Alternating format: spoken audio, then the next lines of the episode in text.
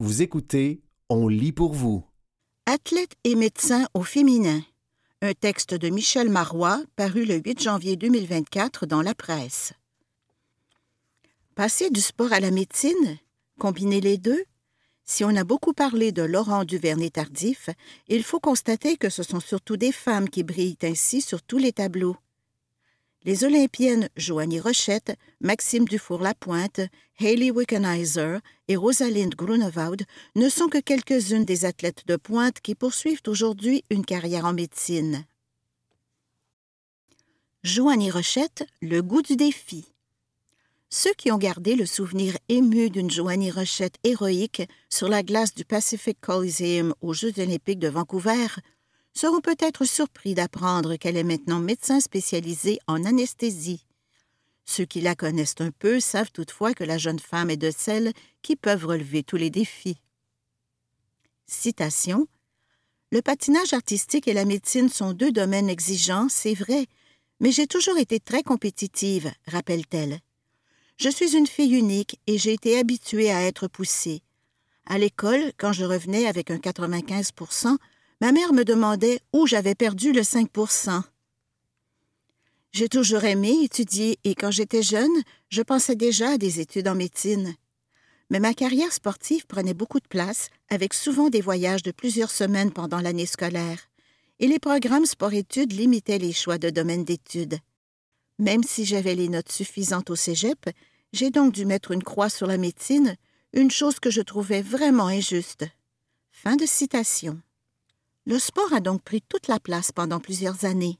Six fois championne canadienne, médaillée d'argent aux mondiaux de 2009, Rochette a conclu sa carrière de façon spectaculaire en obtenant la médaille de bronze aux Jeux de 2010 à Vancouver, deux jours seulement après la mort soudaine de sa mère Thérèse.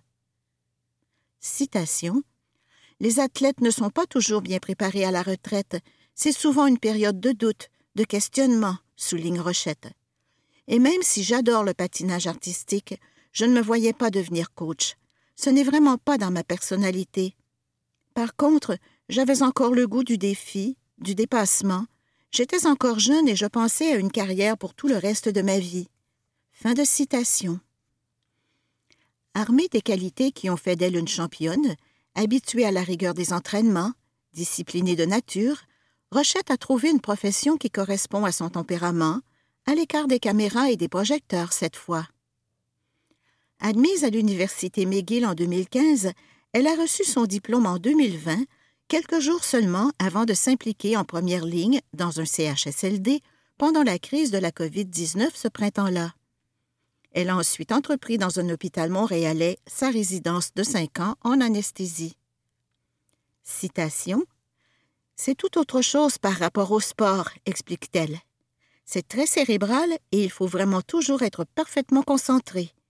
Ça exige aussi une grande rigueur, beaucoup de précision, ce que j'aime beaucoup. Fin de citation.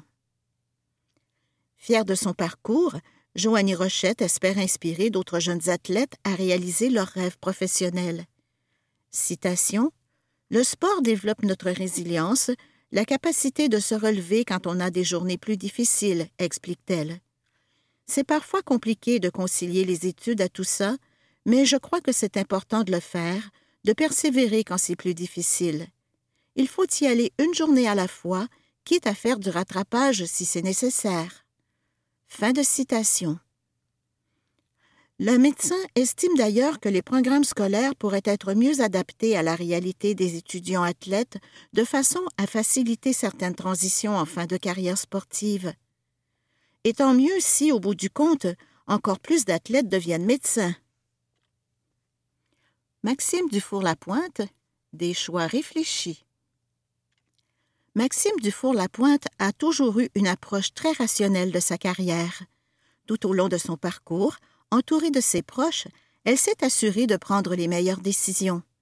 Et comme il était doué à l'école, ce n'étaient pas les options qui manquaient. Citation la médecine, c'était un rêve de jeune fille, rappelle-t-elle. J'avais de bonnes notes et je pensais étudier dans ce domaine. Le ski acrobatique est arrivé graduellement là-dedans, j'avais de bonnes performances, je progressais bien et je voulais voir jusqu'où ça me mènerait. Fin de citation. Débarquée en Coupe du Monde en 2007, Maxime y a vite été rejointe par ses jeunes sœurs Chloé et Justine, le trio formant la base de l'équipe nationale pendant une dizaine d'années.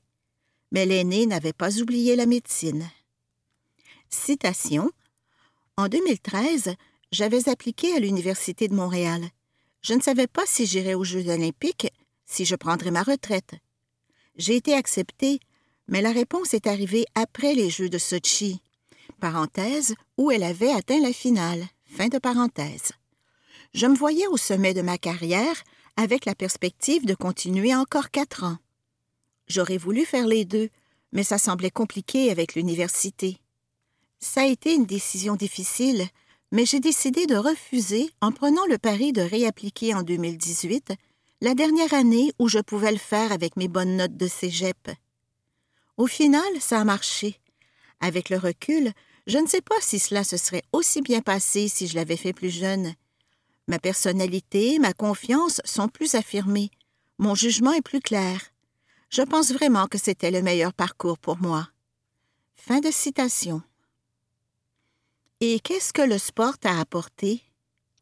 Citation. La médecine, c'est de la haute performance mentale, et j'ai pu transposer plusieurs choses de ma carrière sportive. Un gros savoir-être d'abord, une façon d'affronter la gestion des défis. Je ne suis pas une fille de par cœur. Pour moi, ça doit passer par de la compréhension, par petites bouchées parfois, à mon rythme. Et il faut toujours faire preuve de résilience, être capable de se relever chaque fois qu'on tombe, être aussi capable de s'adapter quand le chemin prévu ne fonctionne pas. C'est sûr que mon vécu d'athlète, toutes les expériences que j'ai vécues, m'aident à comprendre les gens devant moi, en complément bien sûr des connaissances acquises. La médecine, c'est aussi très collectif. On ne se rend pas là tout seul.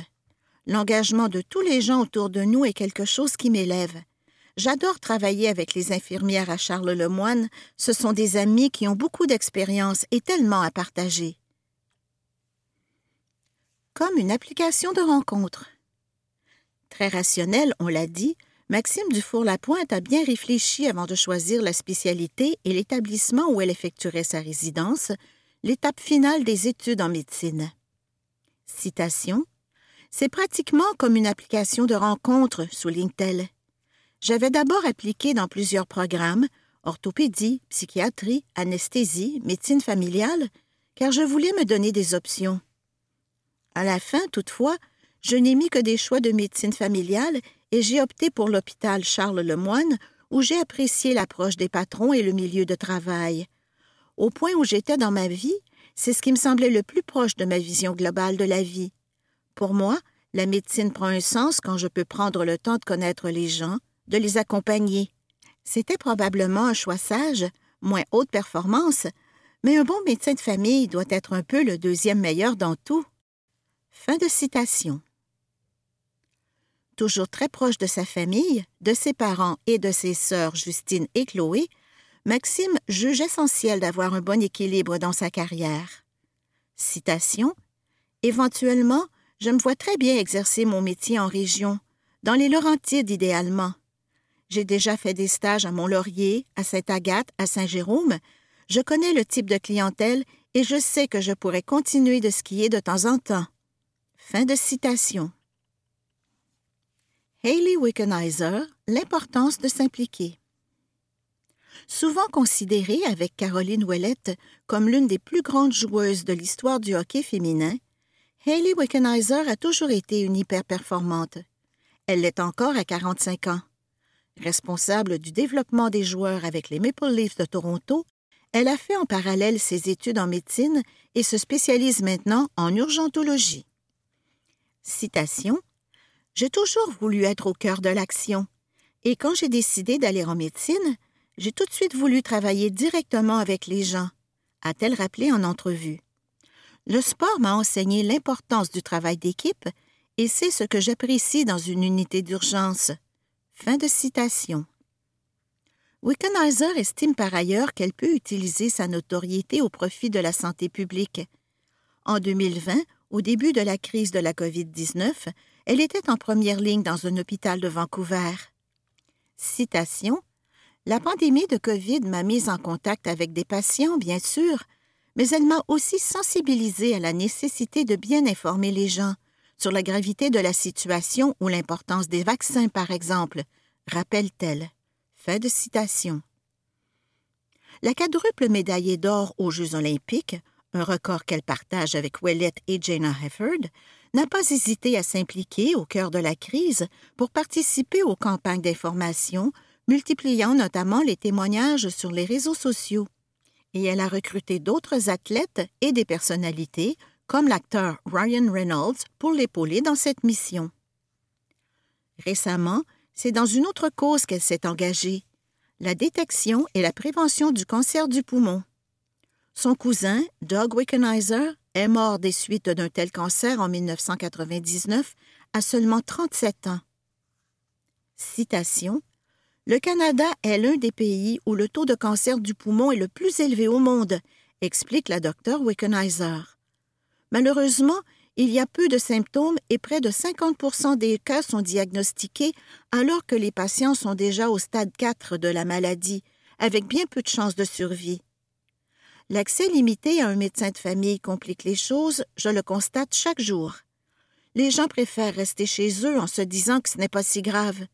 Quand ils se décident enfin, la situation est souvent plus sérieuse. Pratiquer la médecine est un défi quotidien, comme le sport il ne faut jamais baisser les bras. Fin de citation. Rosalind Grunwald, la pionnière. Pionnière du ski acrobatique en 2001, elle était de la première compétition olympique de ski acrobatique en 2014, plusieurs fois championne aux X Games, Rosalind Grunwald s'est aussi démarquée par son assiduité aux études. Elle a ainsi été la première skieuse de l'équipe canadienne à obtenir un baccalauréat universitaire, mathématiques et astrophysique, et ce n'était qu'un début, puisqu'elle a ensuite opté pour la médecine. À l'été 2023, cette surdouée a obtenu l'un des sept postes disponibles au Canada anglais pour la spécialisation en chirurgie cardiaque. C'était Athlète et médecin au féminin, un texte de Michel Marois, paru le 8 janvier 2024 dans la presse.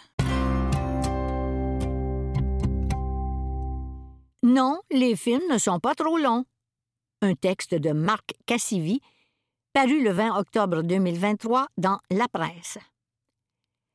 Le majestueux western de Martin Scorsese, Killers of the Flower Moon, la note américaine, à l'affiche ce vendredi, dure près de trois heures et demie. La durée de la plus récente Palme d'Or, l'excellent Anatomie d'une chute de Justine Triet, en salle la semaine prochaine, est de plus de deux heures et demie. L'un des plus grands succès cinématographiques de l'été, Oppenheimer, de Christopher Nolan, avait une durée de trois heures.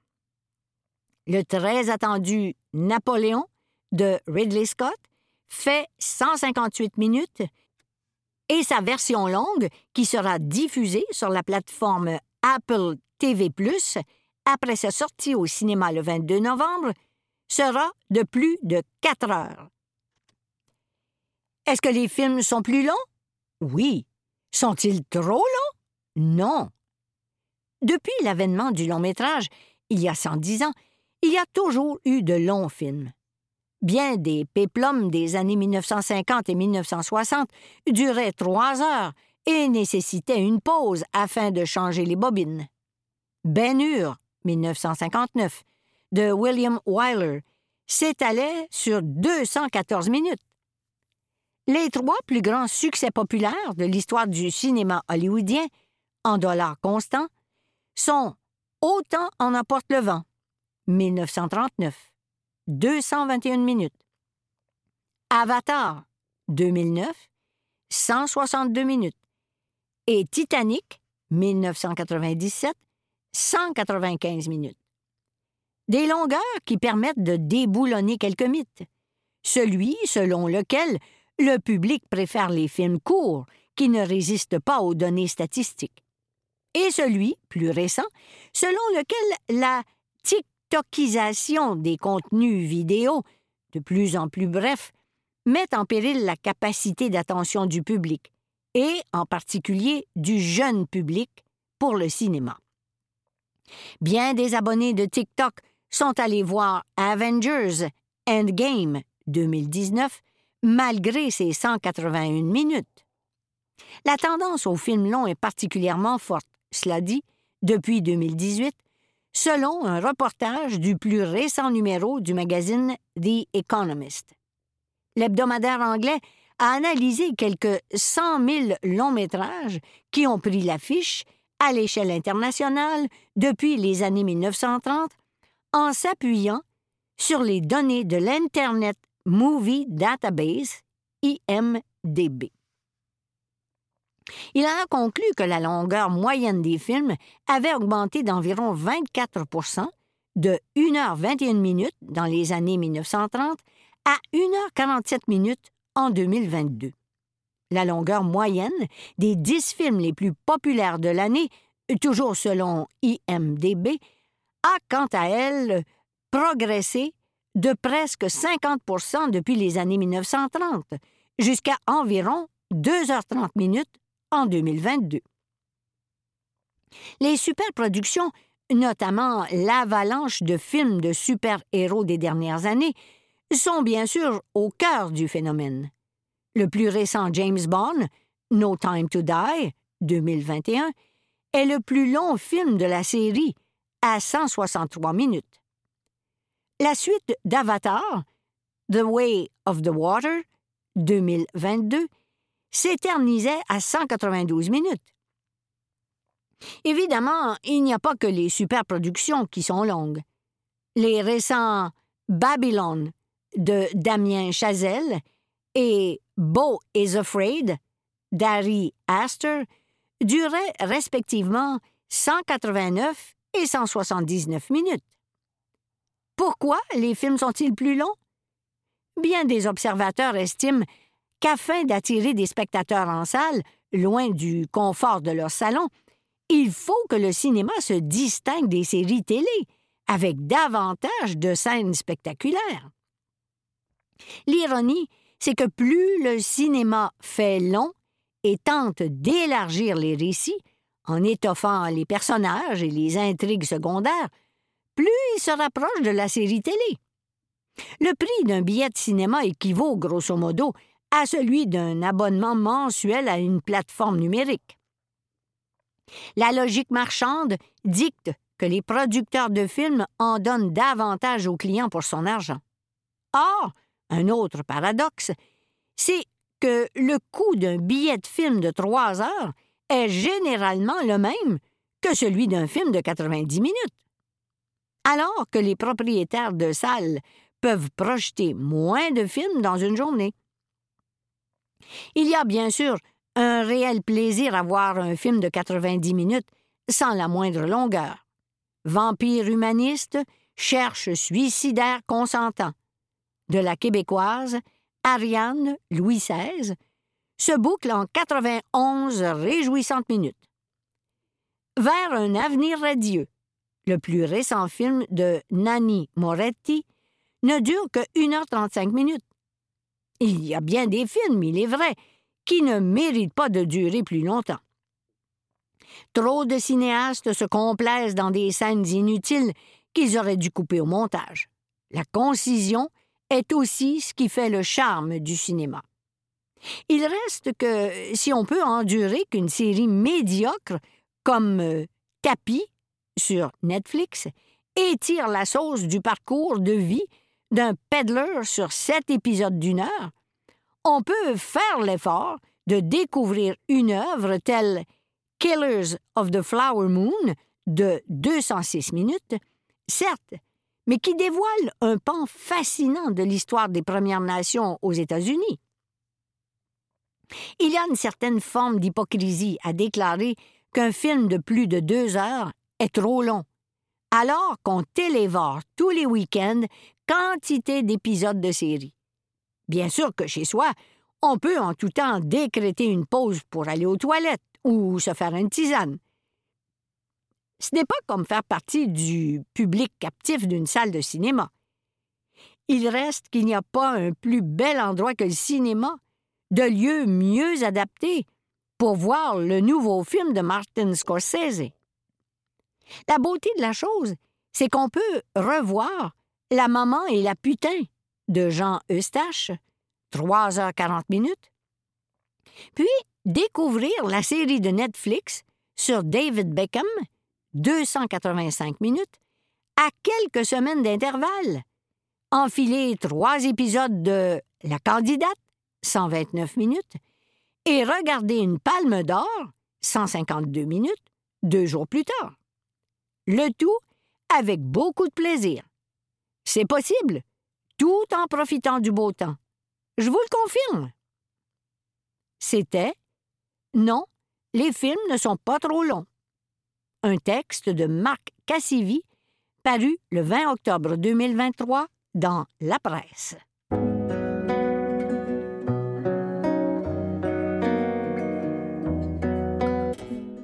Le Québec, guidé par les femmes et les jeunes.